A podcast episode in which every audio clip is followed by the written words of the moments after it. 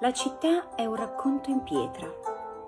I monumenti, i ponti, le piazze, le strade, i palazzi sono il sistema di segni che ne raccontano la storia, stratificando negli anni, nei secoli, una sovrapposizione di immagini fantastiche e concrete che si edificano in strutture di memoria.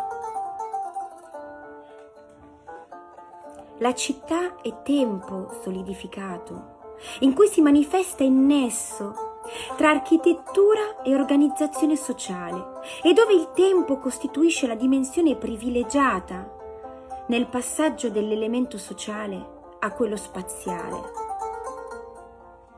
La città è il luogo ordinativo del territorio, è il centro gravitazionale di una rete più estesa, è il cuore e il cervello del sistema.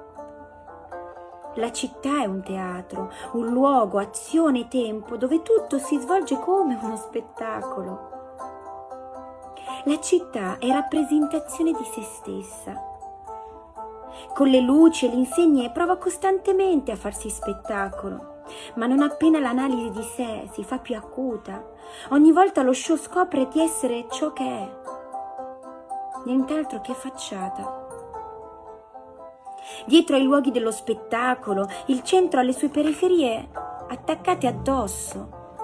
Le zone buie dove si rifugiano i reietti, i delinquenti, i malintenzionati e dove si accumulano i suoi rifiuti e i reticoli della criminalità. Basterebbe questo per capire che l'identità di una città non ha un solo volto, ma una pluralità di maschere.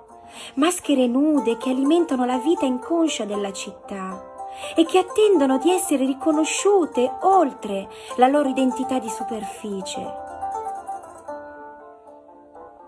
È solo attraverso un ampliamento del teatro cittadino che si può ottenere un'espansione della coscienza collettiva.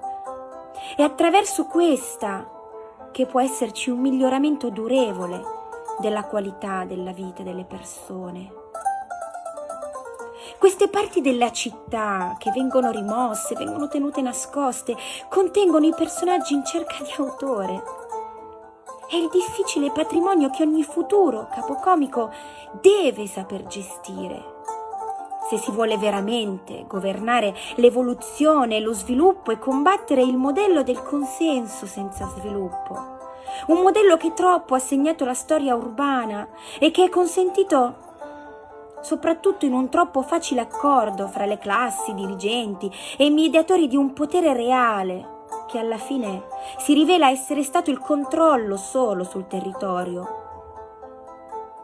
Ampliare il teatro significa innanzitutto portare alla coscienza ciò che è stato rimosso.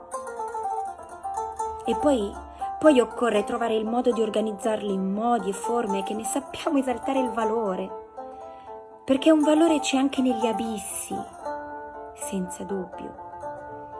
E l'oro e i diamanti si trovano nelle miniere.